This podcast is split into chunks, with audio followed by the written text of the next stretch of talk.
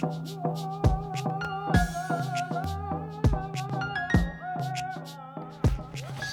hello, and welcome to another episode of the Creative Native Podcast.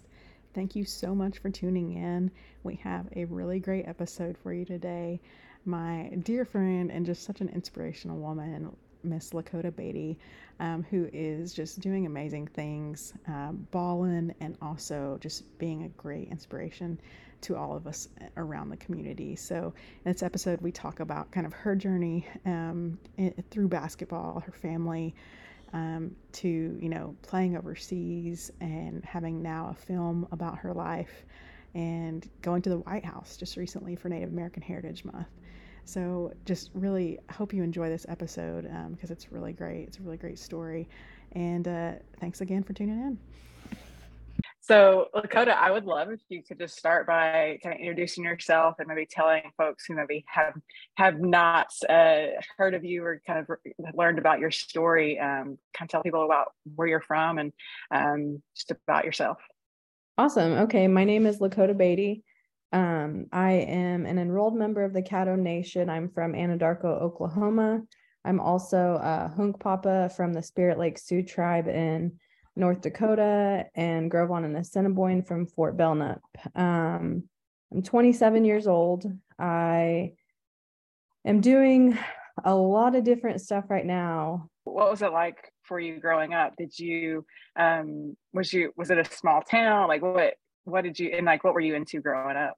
Yeah, so I actually grew up on 160 acres. Um, wow. So I definitely was. I grew up a country girl. We had horses and cows, and so, um, you know, running around barefoot outside that was pretty much all I knew. We lived about 10 minutes out of town, so yeah. we didn't really go. There's a lot of work to do, you know, when you have horses and cows, and so, um, yeah my parents were athletes though, and uh, my mom's a boxer, softball player, wow. basketball player. My dad played basketball, and so um, I start playing probably. I mean, I have pictures of me when I was like not even walking yet, and I have a ball in my hands. Um, yeah.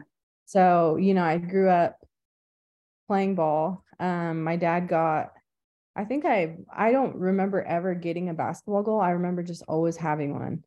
And then yeah. I fell in love with it when I was probably like 6 or 7 and so my mom got me little nerf goals and yeah put them in the house. And so when it was cold out um I oh my gosh, I drove everyone nuts. But I'm I yeah. think I'm glad now that I was doing that. Um cuz I would just dribble in the house and drive everyone crazy, I'm sure, but just working on stuff when I was literally like six or seven years old. So, um, yeah, yeah, my childhood was definitely just riding bikes outside with my sisters. And like I said, we grew up on 160 acres. So, it's was it like, a big was it a big family was it just or, yeah so like it was just it was my parents and then my older sister i have an older sister named ryan me and then my sister ashley and then um six years later the baby came along but mm. yeah so it was i mean our, it's not like nowadays like our parents just kind of made us go outside and then yeah. we'd we'd be gone for hours and come back and uh, no cell phones yeah. really no cell phones. Like i honestly i'm so thankful i grew up in that period of time where we didn't have cell phones. I didn't get one until i was probably 15 so you're if you fall in love with basketball or was there anything like did you have other like aspirations or like did you see yourself going to college? Like how when did yeah. that kind of come into the picture? So i knew pretty early on i wanted to go play college ball um i would say as young as nine um because my dad played division one and so he would kind of tell me stories and like he got to go to Hawaii and got to go like to travel to all these places. And I was like, oh, I want to do that. And so my parents met at a on the circuit at a tournament um yeah. in Denver. And so I think it was just only a matter of time. You know, my older sister played basketball and then I started playing and then me and my sister Ashley we were only 22 months apart and so we were playing and running around and doing that like from the time I was little, like six or seven, you know, I think a lot of natives specifically, um, I think we're just, you know, born natural athletes. and so, yeah, from the time I was probably eight, I wanted to go play. And so my parents really early, they kind of thankfully um, stressed the importance of education. And I love school. I love to read. And so that just yeah. kind of, you know, that made it easy because I know a lot of people don't like to go to school. But yes, yeah, they told me from an early age that what I needed to do. And I think a lot of people, because I speak and I do camps, and they ask me, like, how can I get my kid doing what you're doing? And like, honestly, the separator for me was my parents because they always told me, like, they told me I could do whatever I wanted to do. Like, um, I ran cross country and I ran track and stuff just to stay in shape. And, you know, I told my parents that the first time I told them I wanted to go play college ball, they were like, well, you can do that. Like, it was never like, oh, I don't know, maybe you should try this or maybe this. Like, they were like a hundred percent in from the very beginning. And so they, you know, they really set me up, up for success and told me, this is what it's going to take. You know, you have to have these grades. Um, they got me, I know you're a big Tennessee fan. And yeah. so me, when I was in fourth grade, they got me um Chamique Holdsclaw's book. And nice. yep, they talked, she talked about Pat Summitt and the workouts they did at 6 a.m. And so mm-hmm. I I was like, Mom, I, you know, I asked my parents, I was like, can you guys take me to the gym and I'm, I'm going to do these? And they literally explained to me like what to do.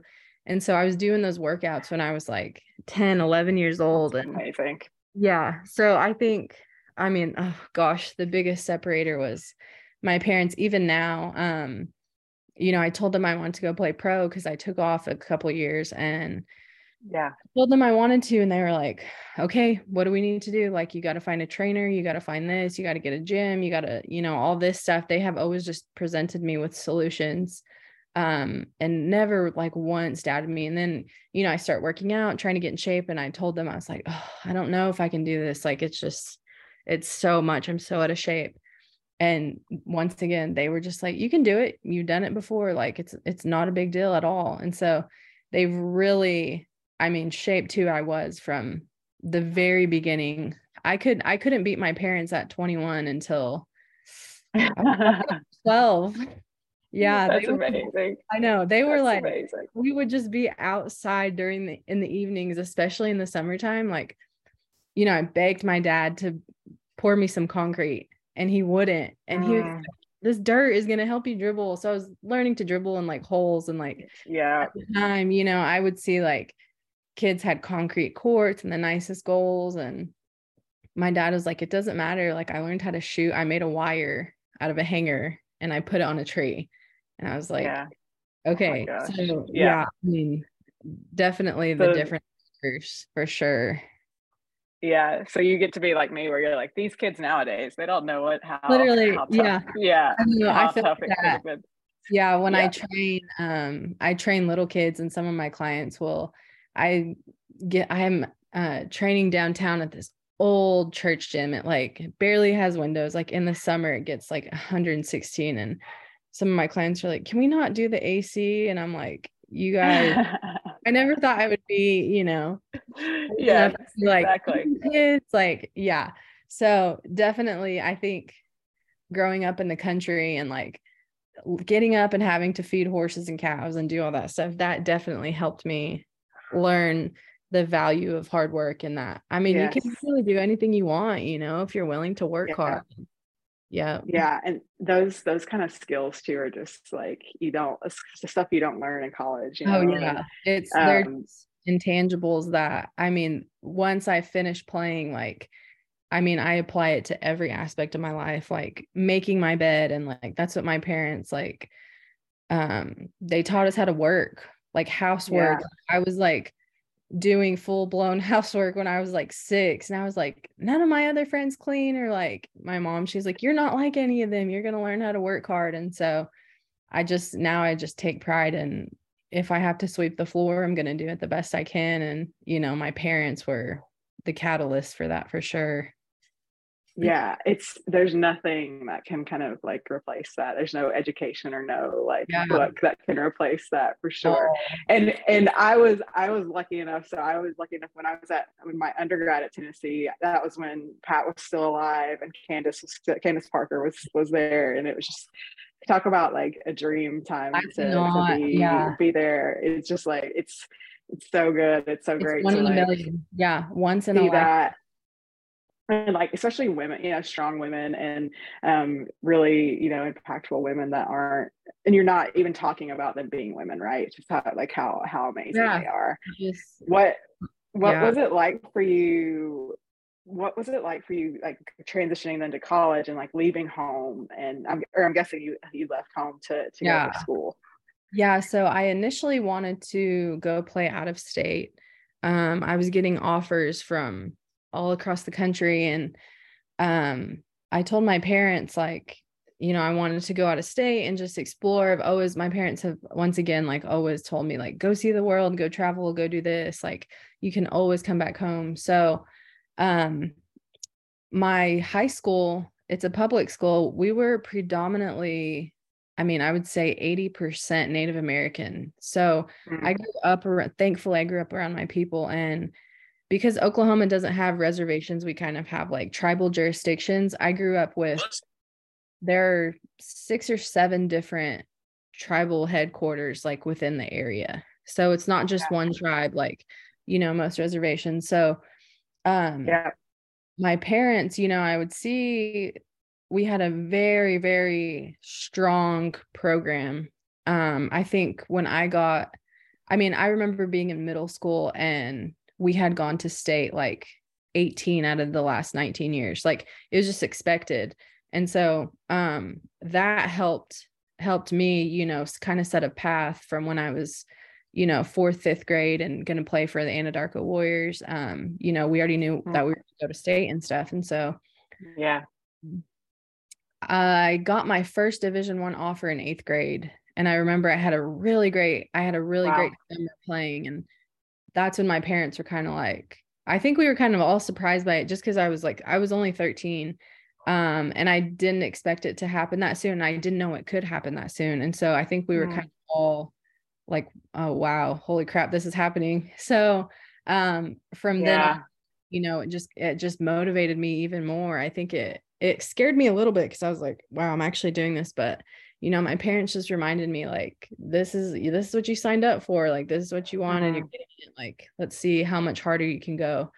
and so um i my parents wanted me to stay in state so eventually i just committed to oklahoma state um which it was only literally an hour and a half away from my house but my family were so a lot of my yeah. mom's family members live up north so we're not around like cousins or like you know close immediate yeah. family like that so it was hard. It was so yeah. tough going to college. I cried, I mean, at least every day for like a week straight. And um, I wasn't even that far away from home, but I just, you know, as native, yeah, still, it's yeah, you're, yeah. You're, when you're away, you're away. Yeah, it's just very community oriented. Like we're very enmeshed. Um, sometimes codependent to a fault, but yes. I, but I um yeah, I wasn't that far away from home. And I remember growing up, I'd always see like very like great basketball players like had potential to go, you know, play four years and get a degree somewhere and even division one, D two, and they would come back after a semester. And so my parents, I remember my parents talking to me about that, like the culture shock. And I didn't understand it, but my mom explained it to me because she went to the Navy. She was in the Navy and she left the res and wow joined the Navy, was stationed in um, San Diego, and I still couldn't understand. Like, I was like, you guys are going to be close. Like, I won't, it won't be that bad. And I was like, I went to a school that, I mean, I saw maybe there were some natives there, but I was so busy. I was the only, out of all the sports, I think I was the only one of the only natives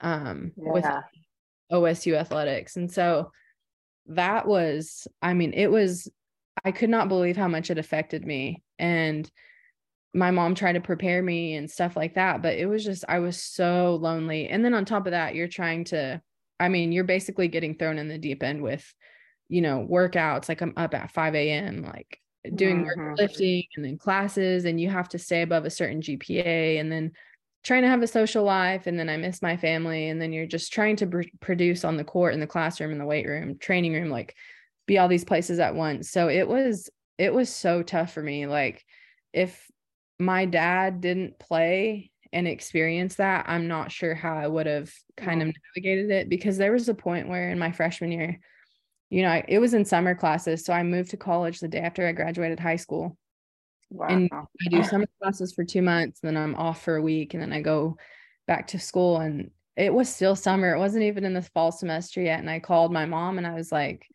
I just want to come home. And she was like, just come home. You know, you can start working or you can. And then my dad got kind of mad. And he was like, don't tell her that. Like, you know, yeah. what you signed up for. But I think you think of natives that they have so much potential and then they Yeah. have people in their lives that because my mom was struggling too. Like we were like I would cry and we were all crying because I was so stressed out. and, Like um so you know you see these athletes or like you know when they get full ride scholarships like um for academics and they go off and then come back home after a semester. And so that's when i mean thankfully my parents well my dad i guess because my mom was like just come home. You can live at home. You can start working. And then you know just in the moment it's really hard. And so i remember my freshman year you know indian sports brent was covering us. Um Yeah. I think there were six of us, and two of them, I had a cousin at Lamar, and then I had a cousin at um, Oral Roberts. So literally 50% of them was my family. Like we made up 50%. And so, oh, it was super lonely. But as I got, you know, as I got on and got the hang of it, um, I went to the first time I played at KU.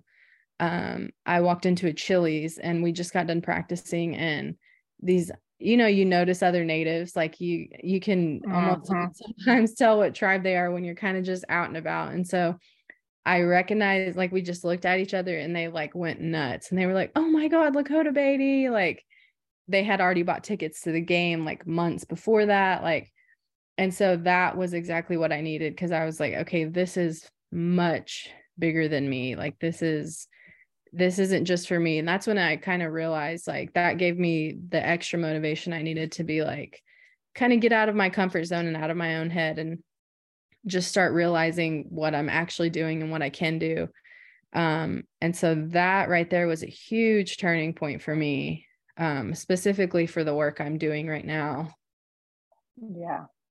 Yeah. That's it's so important to like because you, I think you get wrapped up kind of in in your in yourself, right? And like and then you don't see the bigger picture. And so that's that's really, really important. And then I, so I, and then I know you know you transferred, right? Can you talk about what that what what that what kind of- what that process was like? Yeah, so I um my sister Ashley was getting recruited and we we won state together and I don't think I was ever it felt like I was not the player that I used to be without her and so she was getting division 1 offers and she committed to Oral Roberts in Tulsa and um I had I mean I had a great time. It was really hard at OSU, but I made like lifelong connections. Like I still talk to my coaches. Um, but overall I just wanted to go play with my sister again. And so I decided to transfer and um, you know, we were playing together again. And during our time together, we I mean, when I was at OSU, I had never beat OU. And then I go to a major and you know, we walk into Norman and they I think they were like number 10 at the time and we beat them. Um That's so we had yeah, we had a and that was like I grew up going to OU games and like um we had tons of people from Anadarko come watch us. And so I mean you think about not many division 1 natives and then I was playing with my sister.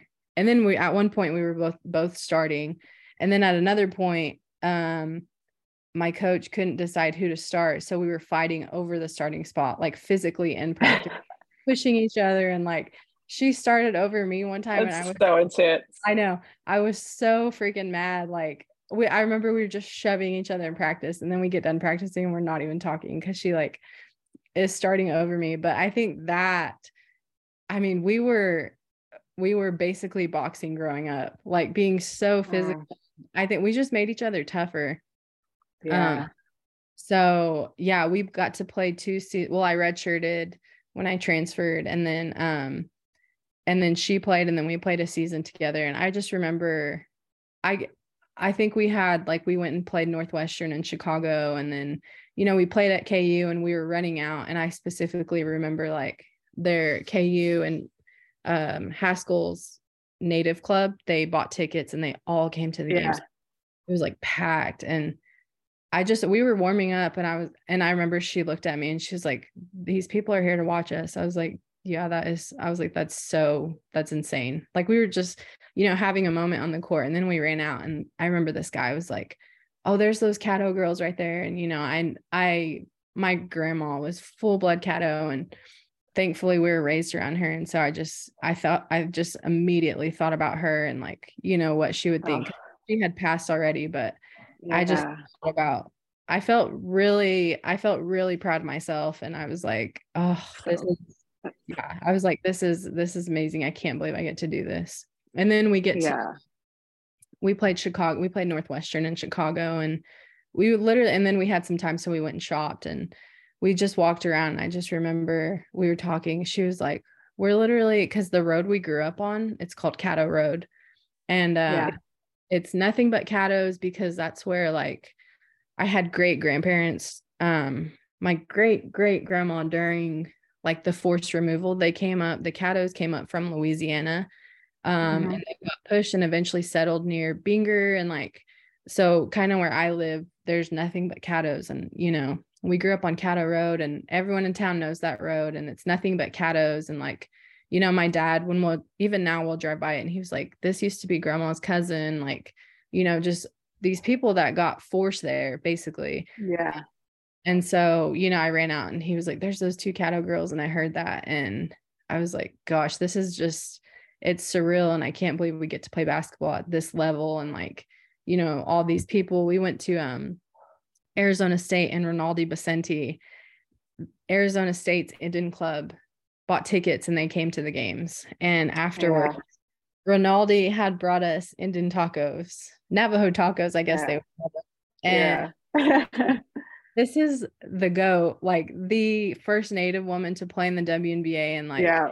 There were about 30, 40 people out there waiting. And we, you know, we took pictures, we signed autographs, like, um, and it was just, I mean, those moments don't those they can't even compare to i mean the best wins i had like you know i played in the sweet 16 and like played at notre dame in the sweet 16 and like nothing compares to those small moments we had with those those native people or like little girls would come up to us and be like oh i want to be like you and stuff like that and it was just i mean i'm just so so lucky that i was able to experience that Oh, it's it's so powerful in so many ways. Like it's it's just so hard to even like describe. Like I just got chills just you talking Yeah, about it because it's i like know i just could I had so many moments like that, and I could get it makes me emotional because I think I was struggling. It just it was enough motivation for me to push through because I was it was I was struggling. Like I don't think people realize how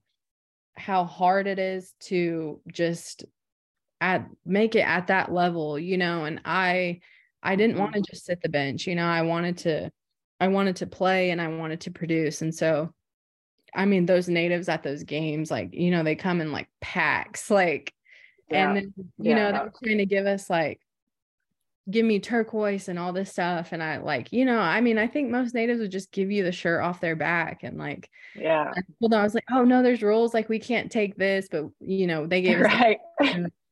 yeah, we're trying to pay for our meals and stuff. And I was like, oh no, like everything's paid for, like, you know, and so I think just those moments carried me through the whole process because it was it was tough. Like, you know, I I wish I could have filmed like the struggle of it all because you know the stuff that Mhm. we post on social media is like not it's just Yes. highs you know you don't post like you like growing up in the weight room or like injuries and like struggling in class The and stuff. struggle. Yeah. Yeah, I all don't the think all the negative, all the all the struggle and just the kind of like you know the, the pressure that It's- you're getting yeah. from every every kind of angle it's just well and then i just laugh because you're talking about people like they not be able to give you stuff i'm like man if you guys, I wish you would have had the NIL stuff because you guys could have oh made Oh my so much money. gosh. so I am so sad I missed that era because yeah, I definitely would have capitalized on that.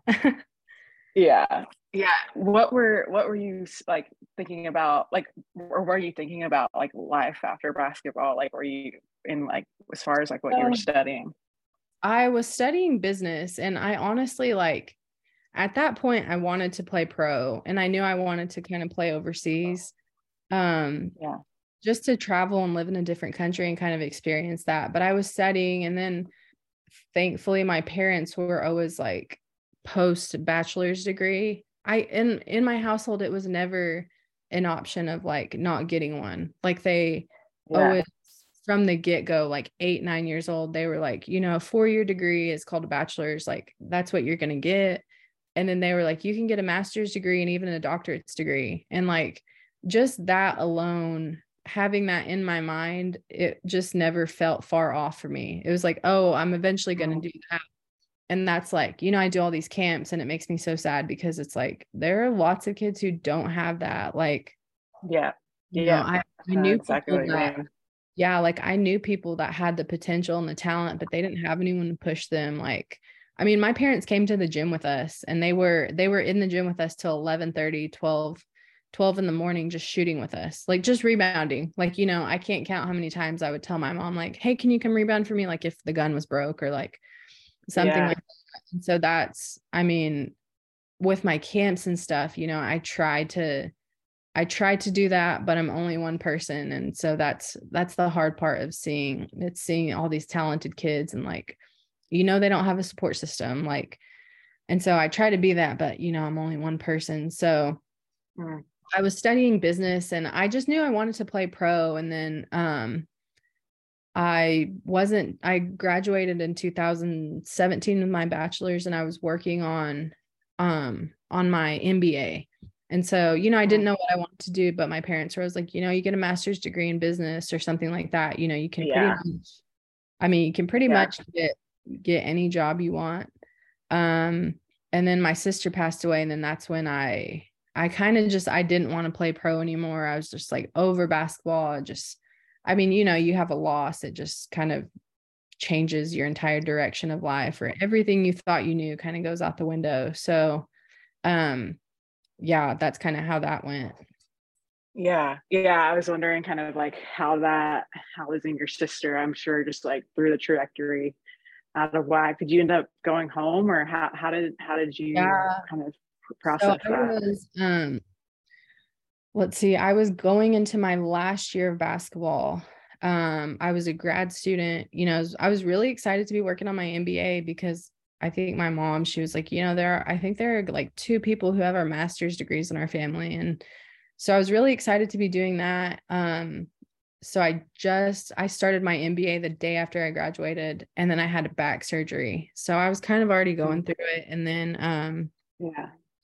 and then you know my sister took her own life and so we were she was going to be a junior in college and i was finishing up my last year and i was just like you know i need to play really well this year to get a contract and go overseas so after that i mean after she passed away i um i redshirted. They got me a medical red shirt um you're only allowed two and i had already taken my first one. When you transfer d1 to d1 you have to redshirt. And so i I was medically redshirting and I think, you know, I I haven't told this story a lot, but my one of my uncles, my mom's youngest brother, he um I mean, he's a boxer and like you know, they just grew up boxing. They grew up on a big ranch.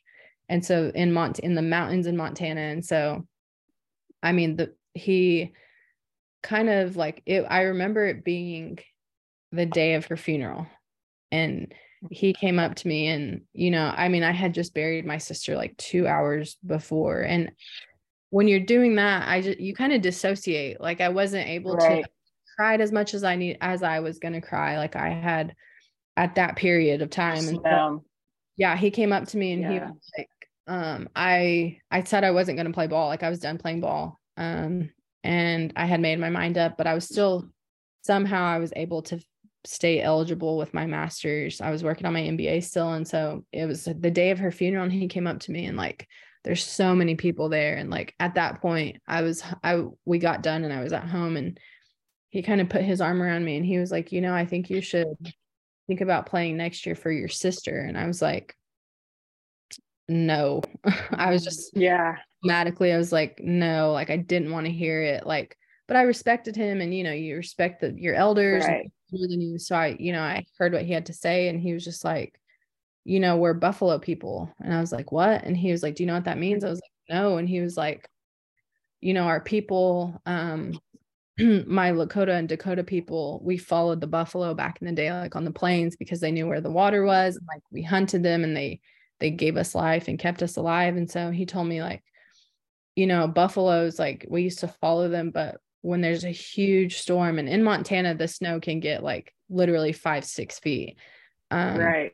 So the winters are freezing. And I think about, you know, I was there recently and I was like, I don't think I'd be able to survive. Like I had a huge parka on and I'm like, I cannot believe my people back in the day. Like, you know, I yeah. just these little moments of realization, like, holy crap, I'm so spoiled. And so, you know, yeah. he told me when the storms come, the buffaloes kind of just walk straight through it. You know, they don't turn away, they don't try to hide, they just walk straight through it. And so I still didn't want to hear what he had to say. I was like, I literally, no, I'm not playing. Like, and then um i that stayed in my mind. And then a couple months later my parents were like you know maybe you should just try and play. You know it would be your last year and her last year and you could just finish it out. Finish your basketball careers for the both of you. Um mm-hmm. and i had started to come around a little bit to the idea. So when they when they phrased it that way i was like mm, yeah maybe. Because i think I was in therapy, thankfully, and I think I was able at that point to look ahead somewhat and say, like, I don't want to regret not finishing playing for us. And so I was like, that can close the chapter. So wrote a letter to the NCAA, um, and they granted me a sixth year. So I started, you know, I that story that my uncle told me the day of my sister's funeral, like it had played in my head. And so like you know, I decided the easy part was deciding I was going to play, but it was actually like getting back into it. I was like, holy crap, uh, why am I even doing this? I don't even need to do this, you know. Um, I had gotten I got really sick after my sister died. Like I went from like 150 to like I was like 115. Like I'm I could have probably just wasted away and like oh. you know, I was going to all these doctors and like all this stuff and they couldn't figure out what was wrong and um finally I kind of got in a groove and I was like, oh, you know, I just, it kind of thankfully I remembered how much I loved basketball. And so, mm-hmm. yeah, I decided to play again. And it was probably the hardest thing I've ever done just because I'm so competitive and I was still competitive that I didn't want it to just be like, oh, she's so strong. Like she's on the team. Like I was like, I have to be the best person on the team and I have to do this and this and this. And it, it was a good thing and a bad thing because I put a lot of pressure on myself. And um, looking back on it, I just remember I would like be sobbing in the locker room right before the game. And my coaches would just look at me and my teammates and like, there's nothing you can do at that point. You know what I mean? Like, there's nothing that's going to yeah. make it better. Like, it just was something I worked through. And thankfully, um, you know, I made it through. And I just remember like, I remember playing at um somehow I had the best season of my life that last year. And I remember going to um we played in Fargo and mm. in North Dakota and I was like this is you know I would just my mom always told me like this was whenever we'd go up there we'd go visit her res every summer in Fort Yates like Standing Rock area she would yeah. tell me like you know our people lived here and so you know, I went up there and I was like, this is my people's land. I was like, that's crazy. Like, I get to play ball here. And so I walk in. Yeah. I remember I was really depressed. Like, my uncle came to the game, the one that told me that story.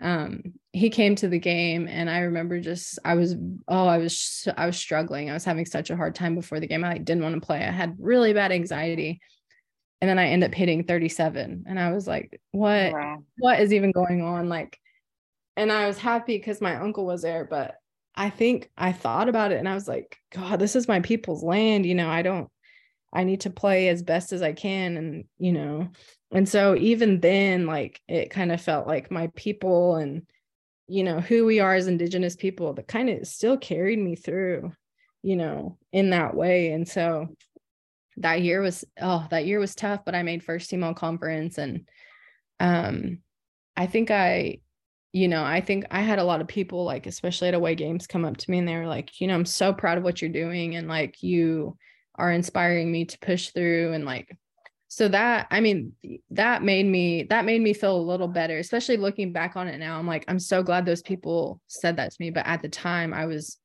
very very very depressed. I mean i was in therapy three times a week and like i was barely getting by but i'm just so thankful i decided to push through you know because um after i finished playing i i was done. I was like i don't want to play basketball. I was so glad to be done. And um literally just last year I kind of started missing it and I was like I think you know I think I might want to go play go play pro or go play somewhere. And um I was able to use that game film to get me a contract.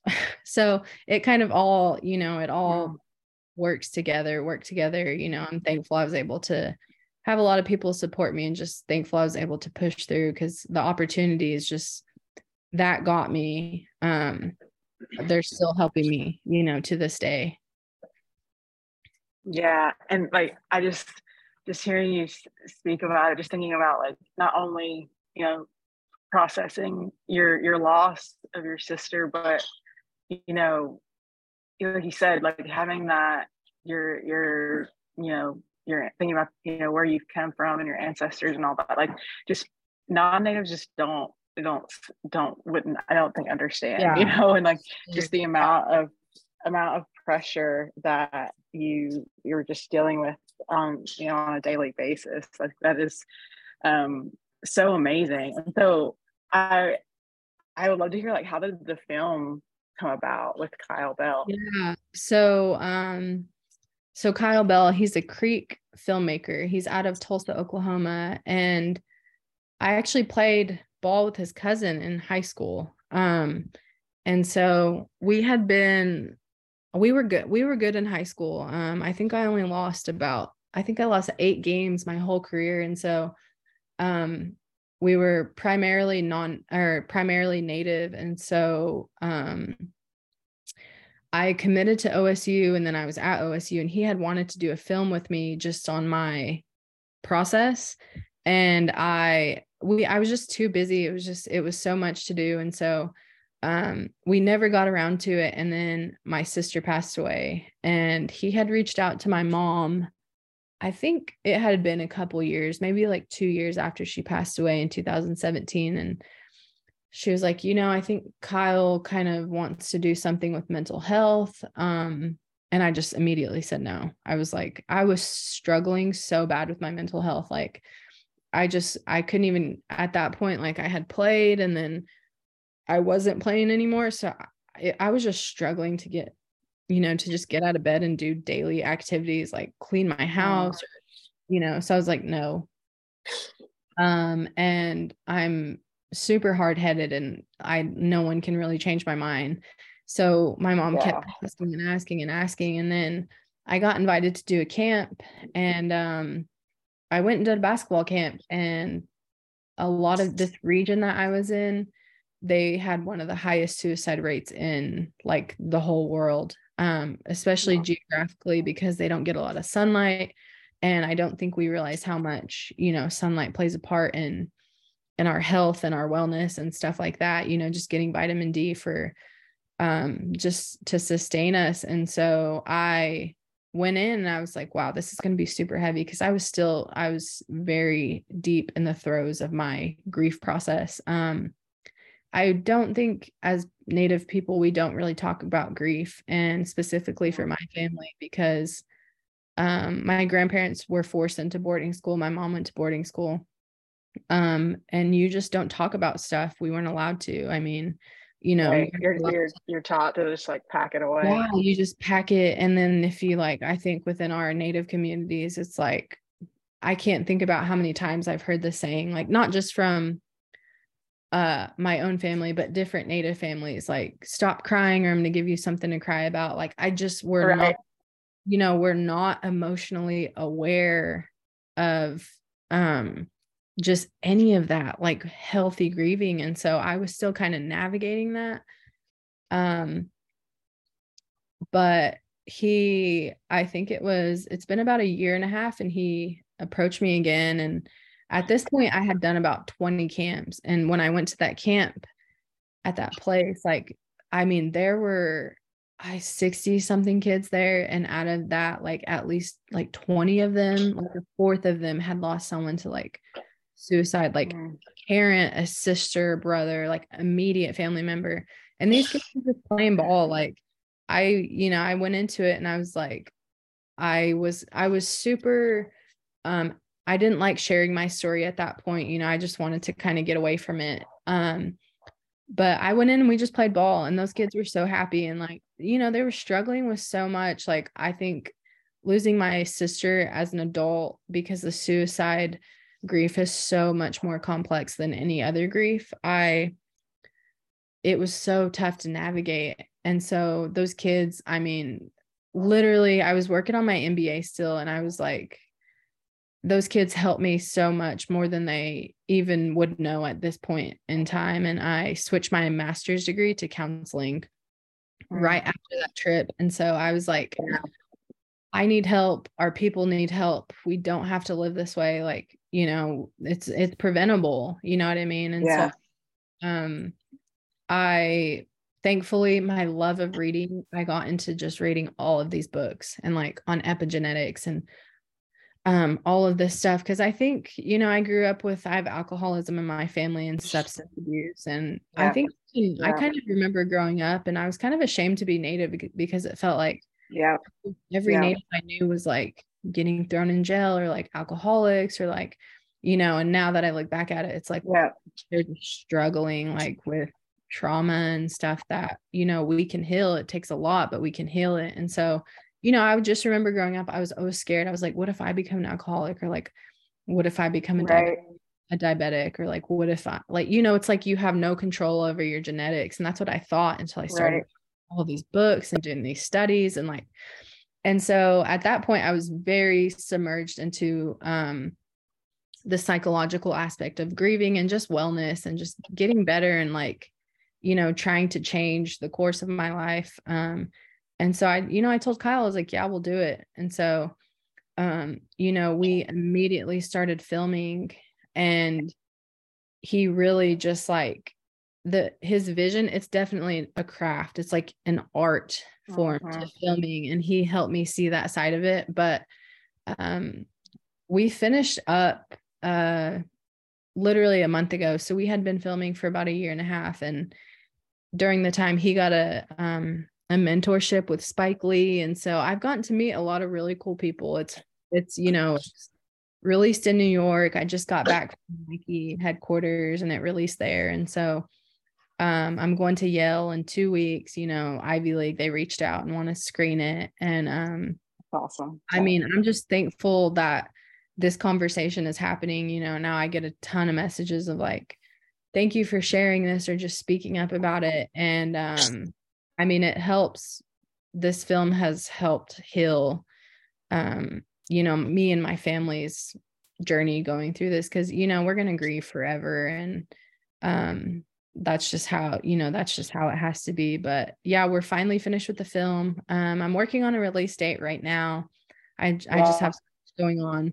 Um, so I'm trying to figure out when to release it, but yeah, when I release it, it'll be on my website and everyone will be able to stream it or, you know, share share it. Um, I'm getting a lot of requests to come out and show it. I'm going to um, Fort Hall, Idaho after Christmas. And I mean, I'm just at this point, I'm just thankful because I love to travel. And so I get to do that for a living. So it's yeah. kind of, I mean, it's, it's taken this this course and I'm just, you know, kind of going along with it.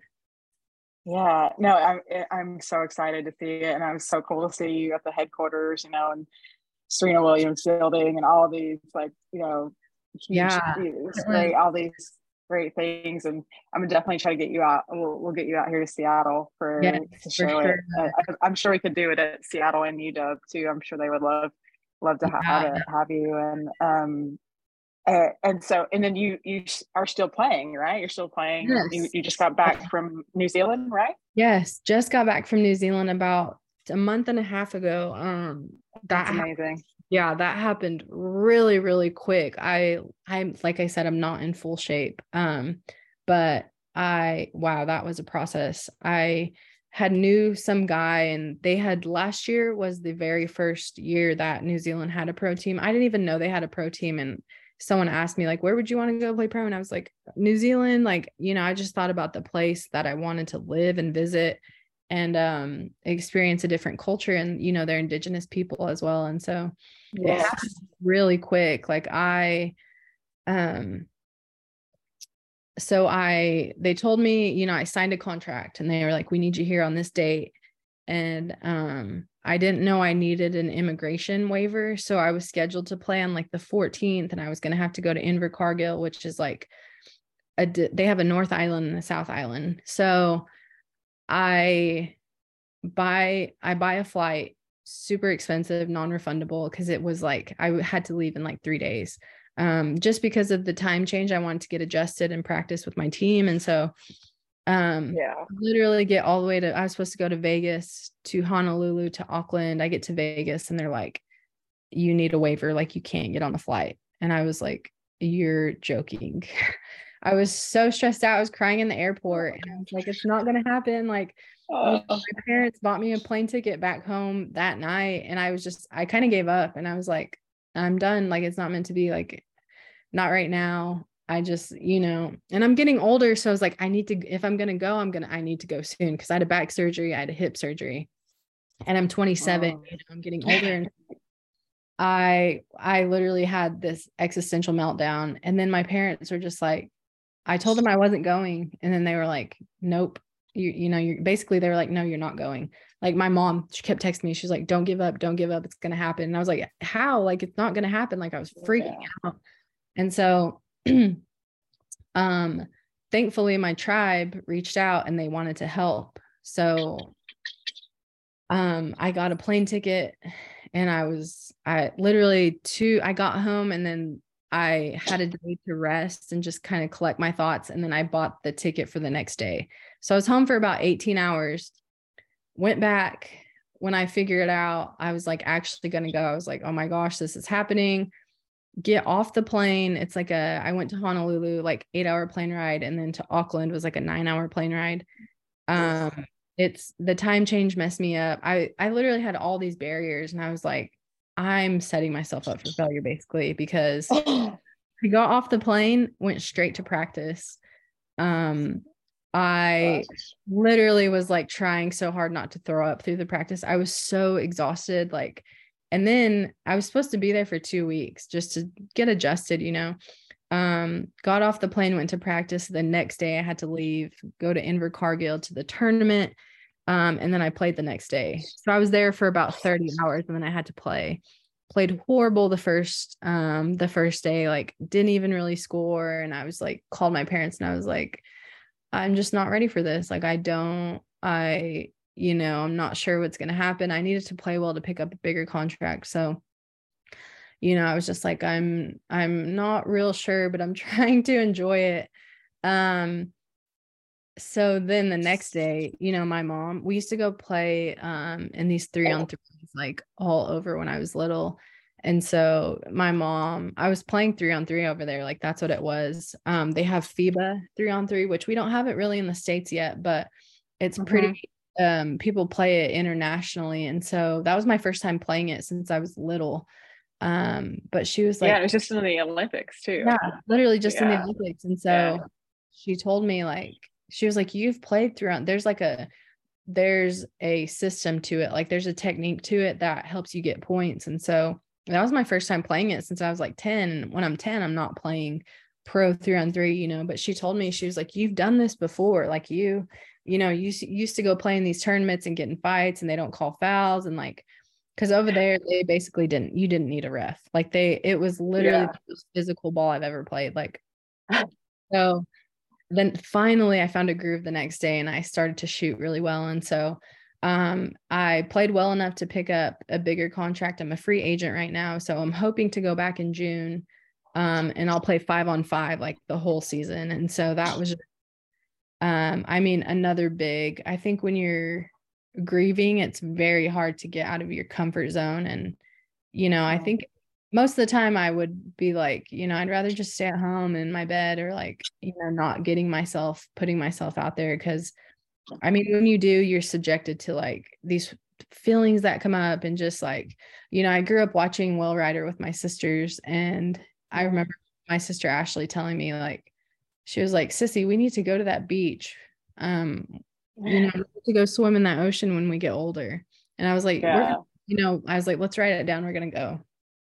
So I played um and the day before I left I got to go to the beach and I was just I was just standing there and I was like wow this sucks like made it yeah like yeah and in a sense it was like I made it like I'm here I signed a pro contract you know all this stuff I wanted to do but in the same yeah. the same turn like she's not here and like you know we had all these plans and so I think grieving um I would say I'm an expert griever now so I'm able you know, just process it. And it sucked. Like, there's no way around it. Like, it's horrible. And I was like, you know, I was kind of mad because I was like, I could be at home not having to feel like this and not putting myself out there. But, you know, at the end of the day, I'm like, I'm seeing the world. I'm getting to play pro. Like, I am just a little Indian girl from Caddo Road.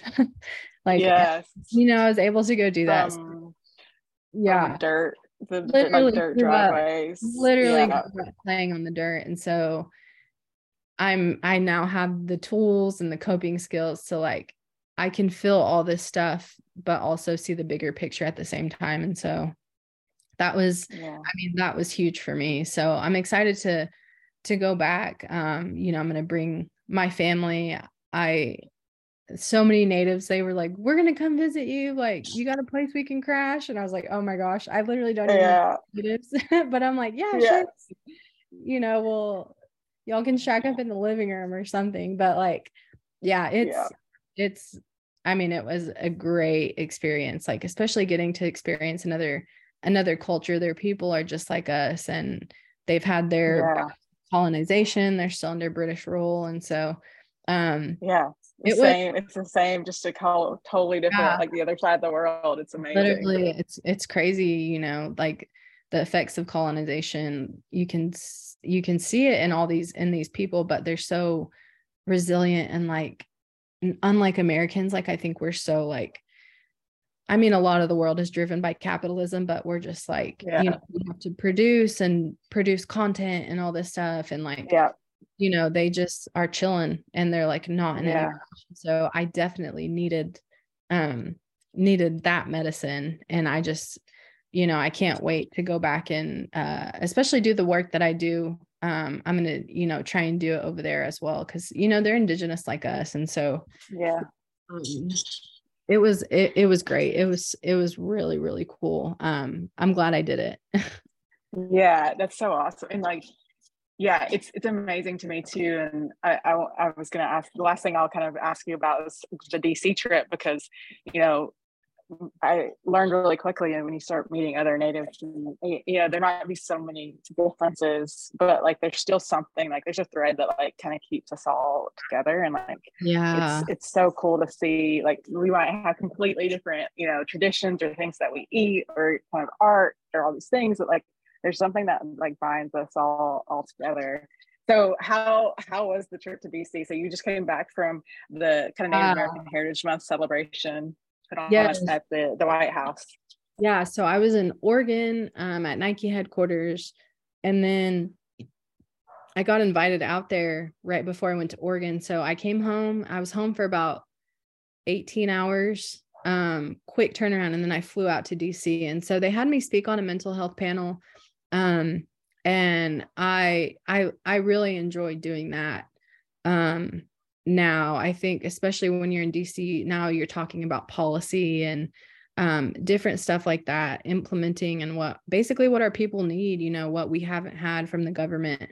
Um so i i always love and i'm not afraid to go anywhere and basically advocate for that. Um i got to meet like the director of the the human health services at dc so like basically if they don't get that funding or a law passed like you know we don't get like programs like ihs like we don't get stuff so um, I've really become interested in that like the policy because um i'll be a licensed counselor after i finish playing and i mean we need resources you know i think we talk about mm-hmm. mental health and i think mental health is so, especially for indigenous people who we have all these traumas like it's so much more than like i think mental health gets confused with like mental illness and i think a lot mm-hmm. of our people are facing you know mental illness like substance abuse and all this stuff and um I was really interested. I've really become interested in the policy part and the laws and, you know, just enacting change. So that was really, I loved, I loved being up there. Like that was, that was really cool to me. Um, and then the next day we went to the, we got invited to the White House and it was a reception and that was, that was cool. Like I, I, it was never a dream to mine to go to the White House, but when the opportunity came, I was like, wow, this is like once in a lifetime. Um, so my parents um they're my managers for like my work stuff so like you know i got my dad in and so it was just me and my dad going to the white house and i was like you know we're walking up and i was like dad like we're just two people from caddo road and we made it into the white house and he was like yeah that's pretty cool so we get in there and like there i think about 200 people got invited and um the first lady was there and deb haaland was there and um we were uh we were about 200 natives deep in there and i was like i hope everyone is on their best behavior tonight. So yes. kicked oh, out. I'm like wow someone's please don't act up um in the white house i was like kind of on edge all night. I was like oh god i let's just let's let's act civilized and then let's just get out of here and have a great time.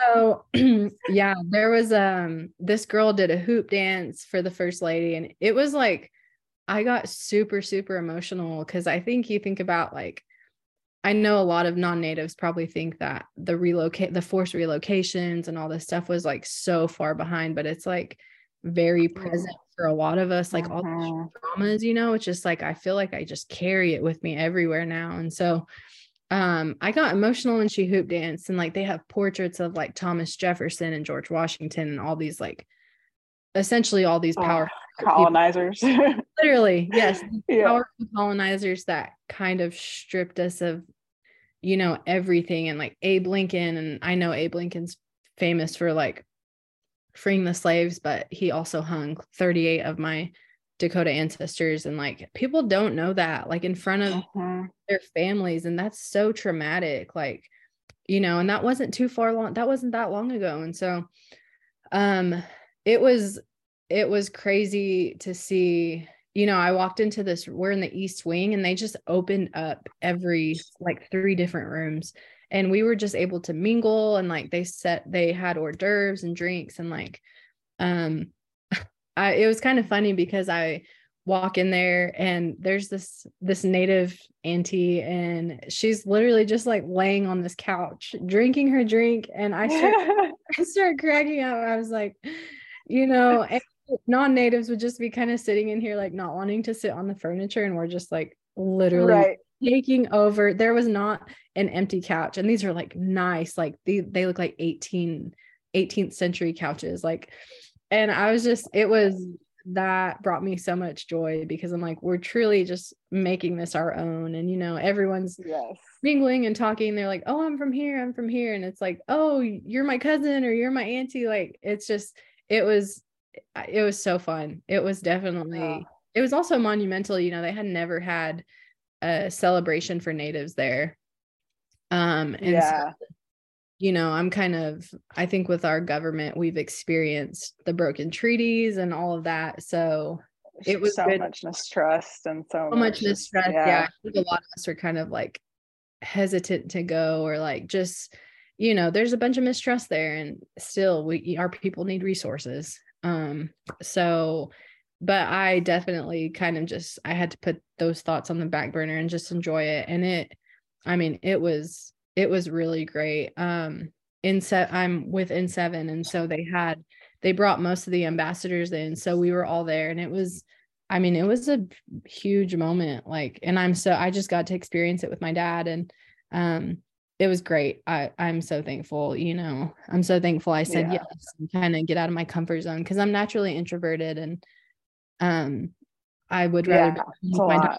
Yeah, I would rather be at home with my dogs a lot of the time, but I'm glad I went. It was it was really really cool. For sure. Yeah.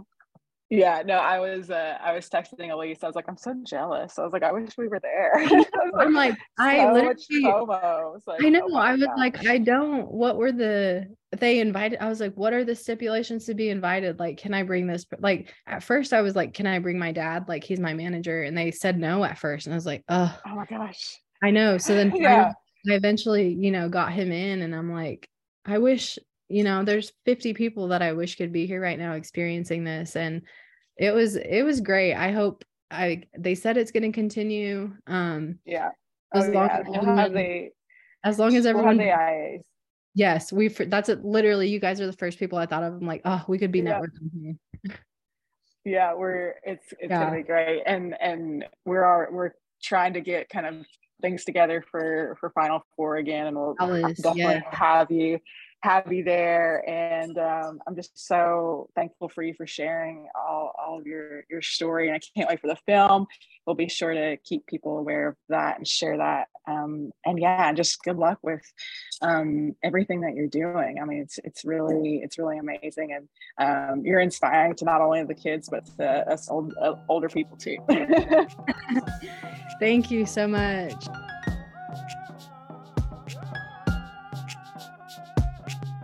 At this rate, this chance will not last. And you gotta act fast, pull up the slack, pick up the trash, cause you still got time for one last dance. Still got time to have a blast, so stash away your hate. Work hard to make life great. Quit it, sit there and wait, quit it, sit there and wait. Not a piece of cake, but you can create a new life that will never take. You out of poverty, it's never too late. Life will come at you fast, life will come at you fast. Fast, life will come at you fast, life will come at you fast, life will come at you fast, life will come at you